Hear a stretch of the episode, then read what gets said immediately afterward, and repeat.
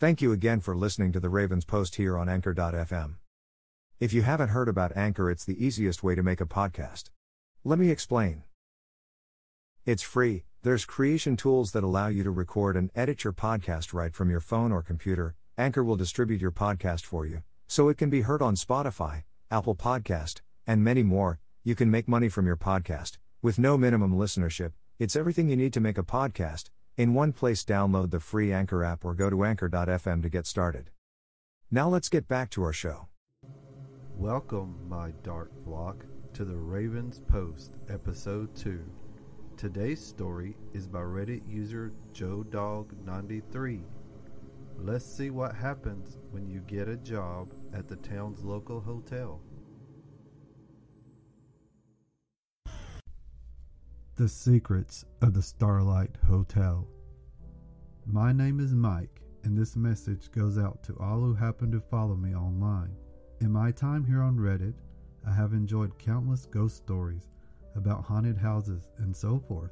That's all they were, though, just stories. My mother passed away recently, and while some of my relatives and I were cleaning her attic, I came across my old journal. I wish I hadn't. What happened all those years ago it all came flooding back to me through the dusty, weathered pages of an old notebook. The memories of so long ago were dead and buried, and I would have preferred them stay that way. It was around 20 years ago now. I was only a summer away from putting the whole North American landmass between me and my podunk little town. The Starlight Resort, a quaint hotel in my town, popular with honeymooners, looking for a romantic getaway and an old timey colonial experience, was the perfect opportunity for me to save up the last little bit of money I could before school started. I primarily worked at the front desk for the night shift. Getting a job was a breeze. Apart from a couple of regulars, the staff changed frequently. Unfortunately, being short staffed so often required me to step outside my immediate duties at the time. I do remember there was a security guard who quit after only a day. It has been said that a lot of people who tried to work there in the past have never gone more than four or five days without quitting. Little did I know that I would soon find out why. Anyway, this is where my journal comes into play.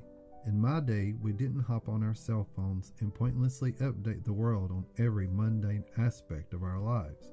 If you were working late, you were bored and had a couple of options. A. Be a normal human being and socialize with your coworkers. B. Get a deck of cards out and kick your own ass in a game of solitaire. C. Make your own entertainment, which in my case was journaling. In high school, English was my best subject, and I had planned on majoring in it in college to either go into teaching or journalism, or something of the sort so I was no stranger to jotting down my thoughts and feelings.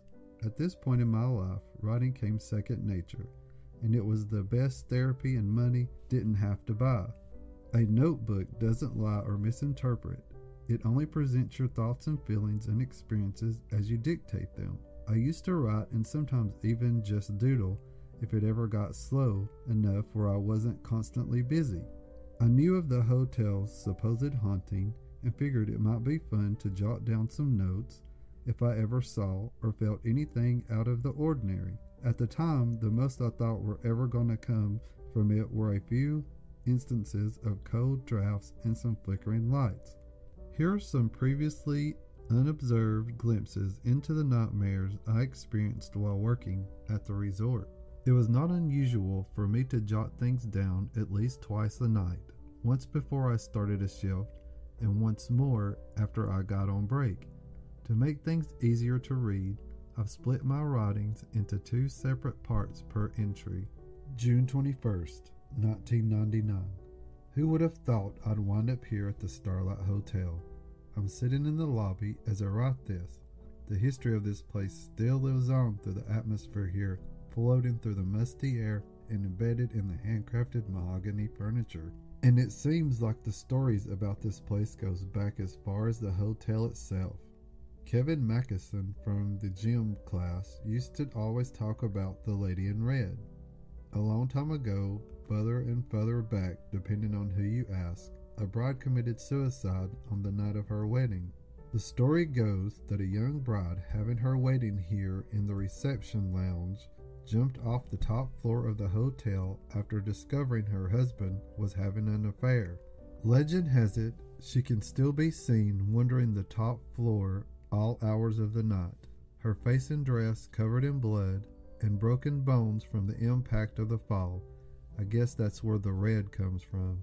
Ought to be young little freshman again. It seems like every town has their own story about a ghost bride. I can't believe people still fall for that one anymore. It does have me thinking, though, all these rumors floating around about this place even if they are fake. The stories themselves have to be based on something. Maybe there's no ghost, but you never know. Affairs destroy marriages every day, and as unfortunate as it is, it is not unheard of for someone to fall out a window or something like that. Behind every legend could be a little piece of this place's history. Piecing together the secrets of the Starlight might be fun. Well, I must take off now. My shift is starting, and Mr. Gilbert the boss needs me. June 21st continued. Okay, so that was odd. The time is 12:38 a.m. It was about 20 minutes ago when this first happened, but this is the first moment's reprieve I've gotten. I want to get this out while it's still fresh in my mind as it can be. I was delivering some miscellaneous things to a couple of rooms on the top floor. It was just my luck that the elevator happened to be out of service so I've been getting my exercise in the access stairwell. The cold hard metal from the handrail was at war with the fire burning in my lungs from the physical activity. I had reached the top floor and headed for the door when a thunderous bang sent me soaring out of my skin. On the opposite end of the door, gazing through the door's window, looking square at me, was an unbelievably whitish young woman. Her face was surrounded in crimson sandy blood. She screamed in pain.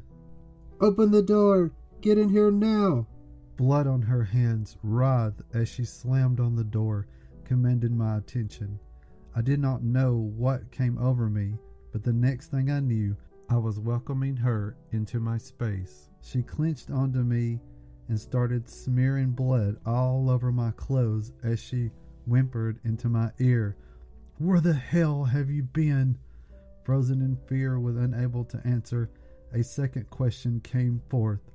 Are those my towels? It was then that I remembered room 1307's request. One of these reasons I had been sent up there in the first place. Damn it! the woman complained. It's been ten minutes now. She grasped a stack of towels and pressed them against her nose. The poor woman was taking a bath and went to wash her hair and smashed her face on the faucet. Talk about a jolt to the system. That was an image I wouldn't soon forget. I am finally back at the front desk now. I took forever to talk to the woman and fill out the incident report. Okay, so it wasn't the lady in red but it was a lady in red. Does that count for anything? June 22nd. Night 2. Here's to you, and here's to an incident free night. No more bloody noses from here on out. So far, things have been quite quieter anyway. I have a company tonight. Someone else is on duty with me. Her name is Vivian. I could have used her help last night, but she mentioned something about her kid being sick with a cold. Her son, I think and not being able to get a babysitter. We should have heard Mr. Gilbert when she showed up. I don't know how this chick puts up with this abuse. It's one thing to reprimand an employee for being late or not calling into work, but he has flat out berated her and bellowing at her like she was only a small child. He kept going on about how she needed to take accountability and that she was still just a child with a child of her own. She must really need this job if she's putting up with all this garbage. Here she comes now. She must have been in the bathroom for half an hour. I think she was crying. Anyway, still nothing crazy to report tonight. At least nothing as crazy as last night. It's probably silly for me to even bring this up, but I just can't get it out of my mind. I was ready to write the whole thing off myself, until guests started calling and complaining. It sounded like moaning. I had noticed it earlier when I was running some things up to the second floor. Looking at the manifesto and judging by the rooms calling in, I would say it's coming from room 209. That's the only room on the floor that hasn't called and complained. The only problem is, room 209 hasn't been occupied in weeks, according to the records. There's a lot of secrets in room 209. That phrase is giving me the chills right now. That one used to be spread like the plague up and down my school cafeteria. The story would be almost completely different by the time it would make its way around the room, though. When I saw that room 209 was empty, my heart nearly sank as the various stories came flooding back to me. The sound coming from the room right now reminds me of one particular tale. It was the early 1900s. A young woman from a multitude of places, depending on who you heard the story from, immigrated to America to start a life of freedom and opportunity with her sweetheart. The significant other came over first and got a job in a steel mill to pay for her passage over. After arriving here and settling in room 209, she learned that he was tragically killed when a fire broke out at the mill. Upon learning of his death, the woman became despondent and barricaded herself in the room. Hotel staff tried everything they could, but were unable to enter the room. For ten days, the woman sat in the room, bawling her eyes out until finally succumbing to starvation and dehydration. When the staff finally managed to get through the door, her lifeless body was discovered on the bed. She was still clenching a pillow to her chest. Is this what I'm hearing right now? The mournful sobs of a grieving widow? Leave it to Vivian to head off to the bathroom again right now. I'd give up my week's paycheck to have anyone else go up there with me and check it out. I don't want to go alone. When housekeeping goes in there to just clean the room, they do it in shifts, never going alone, and they are always in and out. No messing around. What am I going to do? I'm just one man, the new guy. Unfortunately, I'm not really in any position to say no. Here goes nothing. I'll have to be as quick as the maids. With any luck, I should be back before the ink on this paper dries. June 22nd continued. Damn it, I knew I shouldn't have gone up there. What am I going to do now? I've never dealt with something like this before. That room was completely emaciated. How the hell could that have happened? No one said anything, not about this. No one should go back into room 209. I got water all over my damn shoes and I locked this pair. Stupid busted pops. I'm grateful that the damage was minimal at least. Mr. Gilbert had me seal the room up. No one else on the floor reported any issues, and no water got into anyone else's room. That's good news. Mr. Gilbert says that he is going to get some guys to handle it tomorrow, so I knew I didn't hear the cries of a grieving widow after all, just the wailing of a busted water pipe. Perhaps there is a lot of secrets in room 209, but that will have to wait until the room is repaired again. June 23rd. What fresh hell awaits me tonight? This has been the most stressful couple of days I've ever had. I guess somebody up there is making me work hard for my money. So far tonight has been gleefully uneventful, thank God.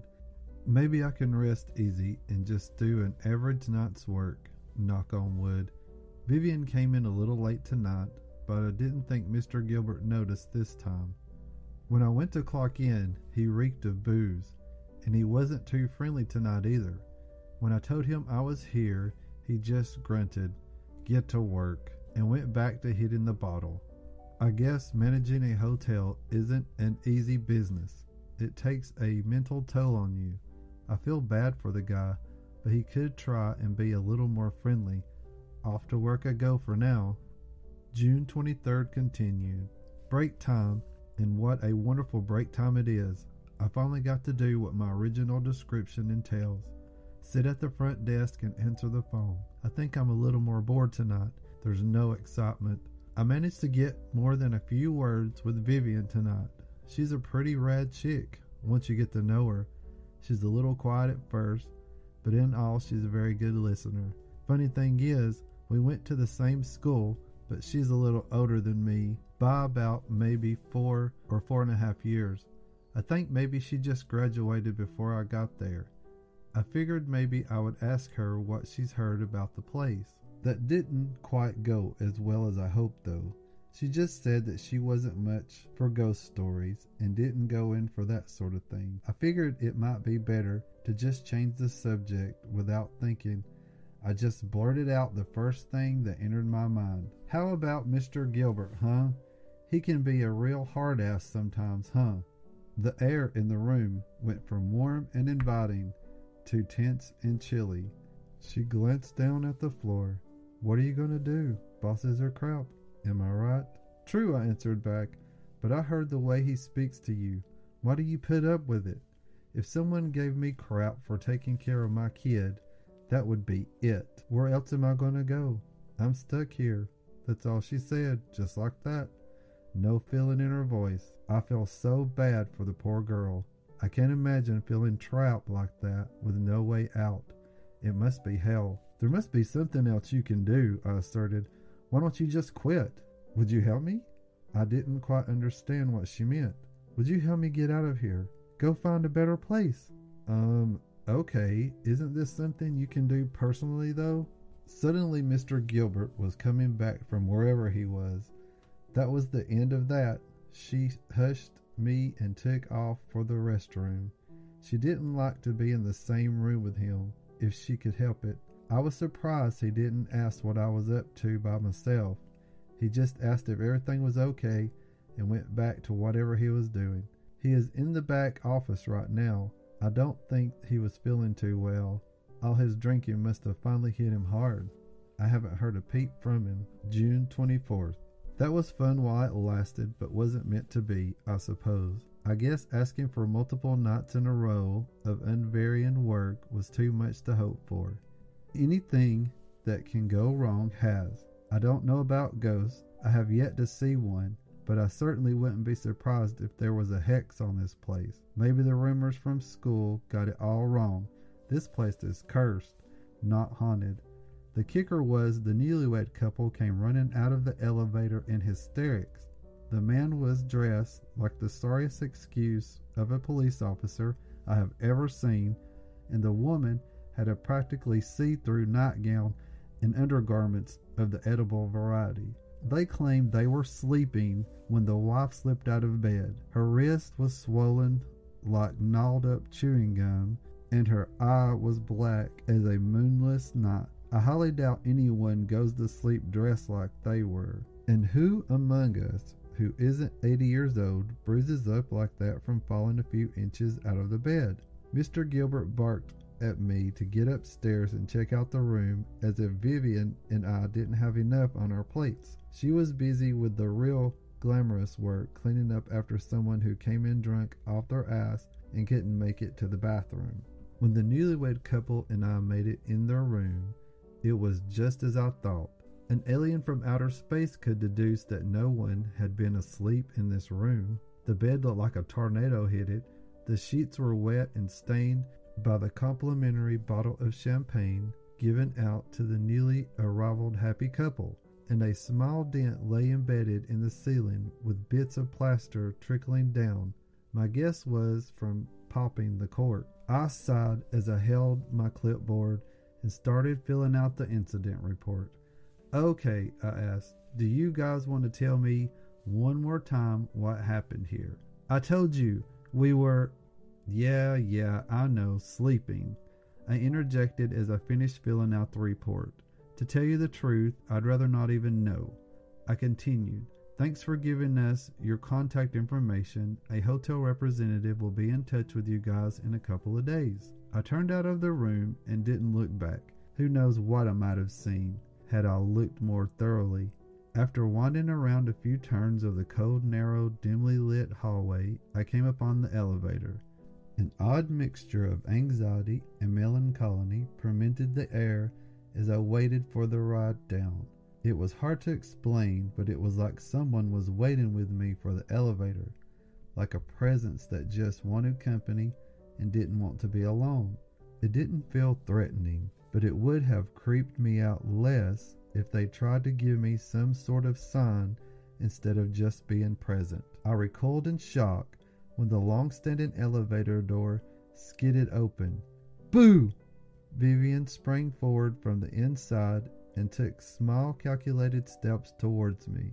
This wearisome attempt at playfulness was uncalled for. There is a time and place for this sort of thing, and I'd rather not have the daylight scared out of me in the middle of a busy shift. Geez, Vivian, you scared me half to death, I protested. I've been looking for you. What's going on? Uh, what hasn't been going on? I complained. I just got through with another incident report. How about you? How are things downstairs? That's actually what I wanted to ask you, she explained. Do you know where Mr. Gilbert is? I was looking all over for him. Phones were ringing in the lobby, and neither you or him were there. Oh, great. She just left the phones ringing to come and find me. Mr. Gilbert was going to be pissed. As much as I do not like his personality sometimes, I can kind of understand where his hospitality comes from. Vivian is a great chick, but she has a real knack for not getting anything accomplished. I don't know. He told me to come up here, and I've been busy dealing with this wacky honeymooners from hell ever since. I massaged my weary, weighty eyelids and thought harder. I think he was headed towards the kitchen, the last I heard. I think a chef cut his finger on a knife or something, and now they got big problems. This night has been hell. She looked me dead square in the face. It was the first time she locked eyes. I never noticed how beautiful they were before, like a painting, one that had faded over the years and didn't have that look anymore. These were the eyes of an old soul. You're right, she said. I know. Now we got to get back downstairs before Mr. Gilbert has it for both of us. No, that's not what I meant. I meant you were right before. It's time to go somewhere else. Find some place better. It's time he knows. She couldn't possibly be serious. She had to pick the tonight of all nights to quit. Damn it, I'm sorry, but this time I'm with Mr. Gilbert. Take some responsibility and don't just quit and leave everyone else hanging. What's she thinking? June 24th continued. Vivian is gone now. I haven't seen her since the elevator. I guess she left now. I haven't seen Mr. Gilbert for a while. I checked the kitchen, thinking maybe he still hadn't wrapped things up there. The light was on, and the freezer was open a crack, but that's about it. I closed up and shut everything down in there for him. He'd kill me if I let the food go bad, if he had the energy to, after killing Vivian for her abrupt exit.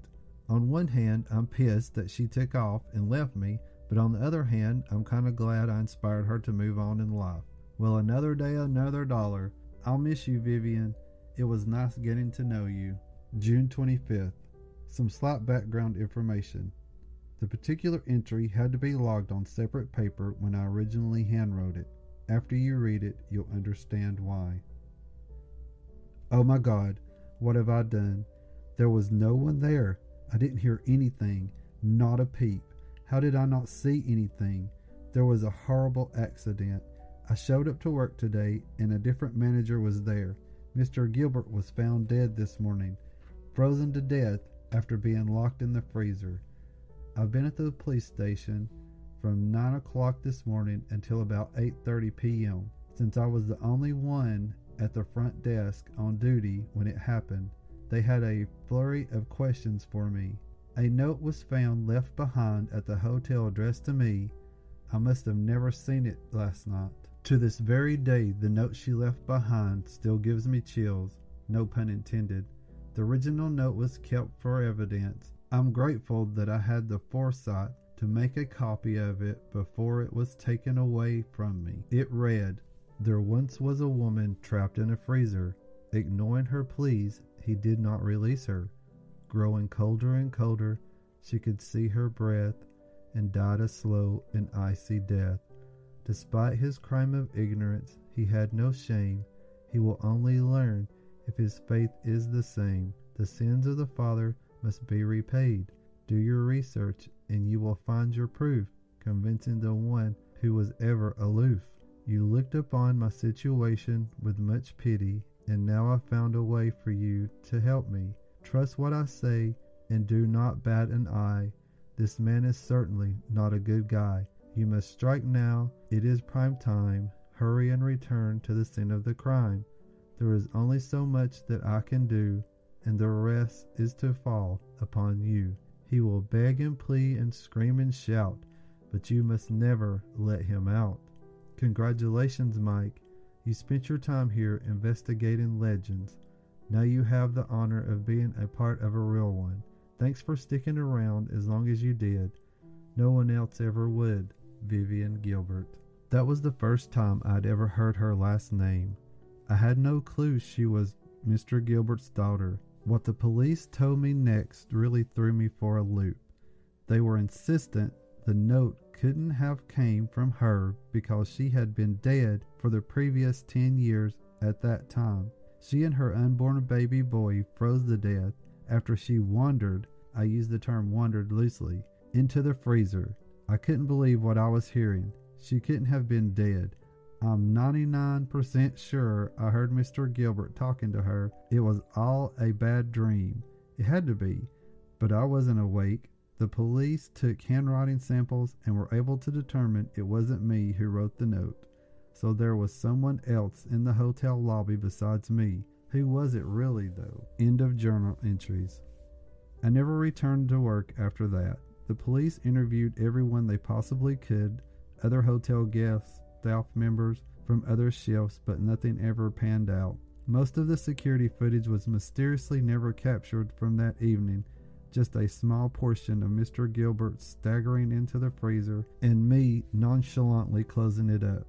His death would go on to be ruled an accident, and I would be cleared of any wrongdoing. Some of the security footage from the other nights would go on to be reviewed, but never revealed anything new. I could always be seen talking to someone who was just out of the frame of the camera.